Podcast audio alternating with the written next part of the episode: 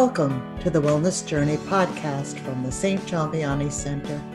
I'm Dr. Mariette Danilow, and I'm grateful for the opportunity to journey with you through these challenging times and to hopefully provide you with information that will help sustain you. Our podcasts are aimed at keeping you healthy in mind, body, and spirit. This is podcast six. The title of today's talk is Why We May Be Lonelier Than We Think and What We Can Do About It. All by Myself. Remember that song from the 70s by a guy named Eric Carmen? Turns out there are hundreds, if not thousands, of songs about loneliness. It also turns out that the longing for connection and not meeting it is a universal experience. Let's talk about why that is, because this is especially important when we consider the stress and isolation we've been experiencing. What exactly is loneliness? Wikipedia defines it as an unpleasant emotional response to perceived isolation. Good job, Wikipedia our perception of isolation becomes important.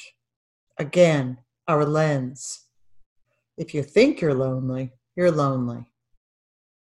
It goes on to say loneliness is also described as social pain, a psychological mechanism which motivates individuals to seek connections. It is often associated with an unwanted lack of connection and intimacy. So it's pretty much the distance between one's desire for social connection and actual experiences of it. So then, what is solitude? And isn't that better? Well, solitude is simply being apart from others, and that is mostly subjective. It can overlap with loneliness, Many of us enjoy solitude, alone time. But there's a tipping point when we want to seek out connection, and that can be different for each of us. We all feel lonely sometimes, and this can be easily remedied.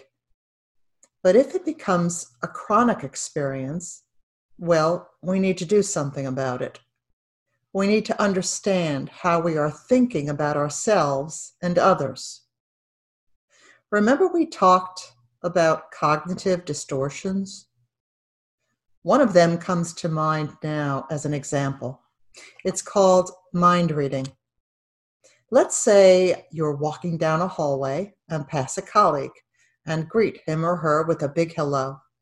And let's say the response is less than warm not what you expected.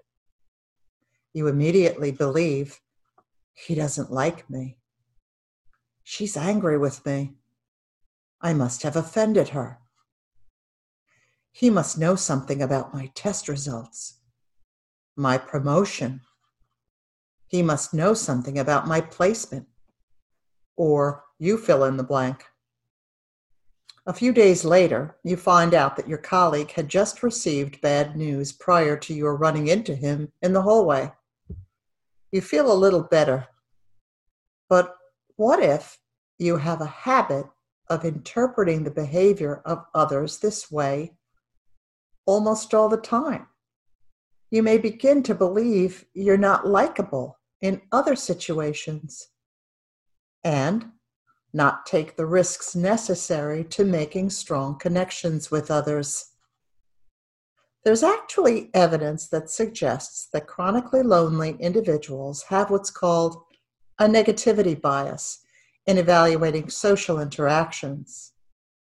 That is, they pick up on signs of potential rejection uh, much more quickly than others do. Maybe better to avoid the pain. Therapists can tell you that sometimes individuals can become addicted to isolation, hiding away for protection. We need to keep in mind that everyone, and I mean everyone, experiences social rejection. For whatever reasons, many that have nothing to do with you, some people will just not warm up to you. Others will be indifferent. But there will always be people who will wholeheartedly like you. And sadly, we will never find out if we don't take that chance. So we can begin to understand why chronic loneliness is so dangerous. While transient loneliness can spur us on to improve relationships with others, chronic loneliness can have the opposite effect. Consider the following Chronic loneliness can be a serious life threatening condition. It has been strongly associated with an increased risk of cardiovascular disease, high blood pressure, high cholesterol, and obesity. In addition, it's been shown to increase levels of cortisol and weaken the effects of dopamine, the hormone that makes people enjoy things. Prolonged elevated cortisol levels can cause anxiety, depression, digestive problems, heart disease, sleep problems, and weight gain. Researchers have also found a significant association between loneliness and increased mortality. People with good social relationships were found to have a 50% greater chance of survival compared to lonely people. In other words, chronic loneliness seems to be a risk factor for death comparable to smoking and greater than obesity or lack of exercise. A recent report from the National Academy of Sciences, Engineering, and Medicine indicated that high levels of loneliness, infrequent social contact, and low level group participation was associated with about a 50% increase risk of dementia. And in a 2018 Florida State University College of Medicine study, loneliness was shown to increase the risk of dementia by 40%. Strong social relationships have been linked to such benefits as greater pain tolerance, stronger immune systems, lower risk of depression, and lower risk of early death. Research suggests that pain centers in our brains become activated when we are at risk of being isolated. So, on to something vital to our health and resilience that is, social connection. Let me read to you some quotes from researcher Brene Brown. If you're not familiar with her work, I highly recommend listening to one of her TED Talks. I would start with the one entitled The Power of Vulnerability. In order to seek out and maintain healthy relationships, you'll need the advice she gives. More about this in a moment. Brene Brown says about connection, quote, Connection is why we're here. We are hardwired to connect with others. It's what gives purpose and meaning to our lives. And without it, there is suffering. And another quote from Brown I define connection as the energy that exists between people when they feel seen, heard, and valued, when they can give and receive without judgment, and when they derive sustenance and strength from the relationship. End quote. Do you remember Superman? Do you remember how he was weakened by kryptonite? Well, sometimes I think of him slowly being sapped of his strength and unable to achieve his mission. I think that when there are people in our lives who demean, disrespect, undermine, and in big or small, overt or covert ways hurt us, well, they are like our kryptonite. Who are these people and how do we spot them? Well, that's the subject for another podcast. But feeling disconnected can be a normal part of life and relationships. But if we believe we're disconnected because we're not worthy of connection, it creates a pain that we want to numb. Feeling lonely sometimes is part of life, but if it's chronic, it's not healthy. Are you still with me? Here comes the good news and the takeaways, what researchers call protective factors. Studies have found an association with religion and loneliness, especially among the elderly. Religious figures have also played a role in raising awareness of the problem of loneliness. For example, His Holy Father, Pope Francis, said in 2013 that loneliness of the elderly was among the most serious evils of the age. So, relationships. Is that all there is to it? No, there's more. Having a number of relationships is good, but researchers stress that what is really necessary is quality, not quantity. You may have a thousand Facebook friends and feel alone.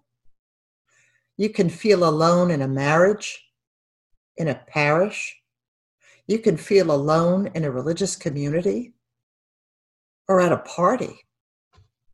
But we all need intimacy. That is, someone with whom we can trust to disclose our innermost thoughts, feelings, concerns, and experiences. Someone who gets us. Clergy and those in religious life are in a unique position they need to observe boundaries with those they serve, and so search for those who are in the same boat, so to speak, those who would understand and possess shared experiences. Brene Brown makes a distinction between belonging and fitting in. A sense of belonging is when we can truly be our authentic selves within the group. We can disagree agreeably, but we're not judged and we do not have to hide parts of ourselves. Fitting in is different. Fitting in is when we have to conceal parts of ourselves in order to be accepted by the group. We are not authentic. And much of the time, we do this to ourselves by not showing up. There's too much risk. The great mystic Rumi said, Your task is not to seek intimacy, but merely to seek and find all the barriers within yourself that you have built against it. So, what is a quality relationship? What do we need to look for? Brene Brown talks about what she calls marble jar friends they become known to us over time with the one by one actions that show us who they are, if they can be trusted, if they don't talk behind our backs, if they tell us the truth in love, truly wanting our well being, if they treat us respectfully and well, show their true colors. This can only be learned through the experience of observing their actions in even the seemingly smallest situations. And remember, actions speak louder than words. Each time they have shown us love, loyalty, kindness, sacrifice, and altruism, we give them a mental marble every destructive, damaging, thoughtless act, every betrayal, well, that removes the marbles from our jar. Friendship is earned. relationship researcher John Gottman talks about what he calls sliding door moments. The term is from a movie about a woman played by Gwyneth Paltrow who, in one small moment, makes a choice that changes the trajectory of her life. The film shows in parallel what happens to her with each choice. Gottman gives us his own example. One night, he was getting ready for bed.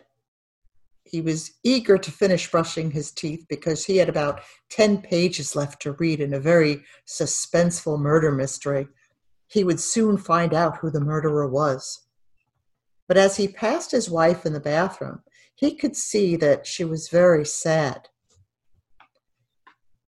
he really felt like he wanted to pretend he didn't see it.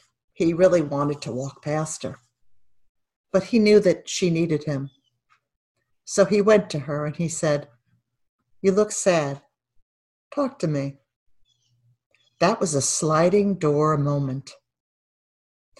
He could have neglected it, he could have turned away, but he walked toward her. We've all had moments like this We've all had moments of opportunity to turn away from a friend or help them. So much for choosing a friend. How can we find friends and establish better relationships? Well, for one thing, when we find someone we can trust, sometimes we have to make ourselves vulnerable, take an emotional risk, experience rejection, and keep going. Think of the most talented, famous, brilliant, even holy person you know. He or she has experienced rejection. We all have. So, before I close, let me encourage you to go to our website where you will find the UCLA Loneliness Scale. Take the test you may have some work to do. You've been listening to the Wellness Journey podcast from the St. John Vianney Center. I hope today's topic, why we may be lonelier than we think and what we can do about it, proves useful to you.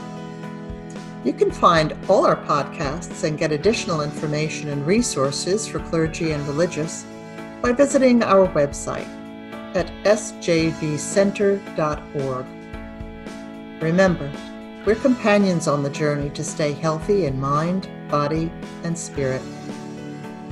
We are the St. John Vianney Center, and our mission is you.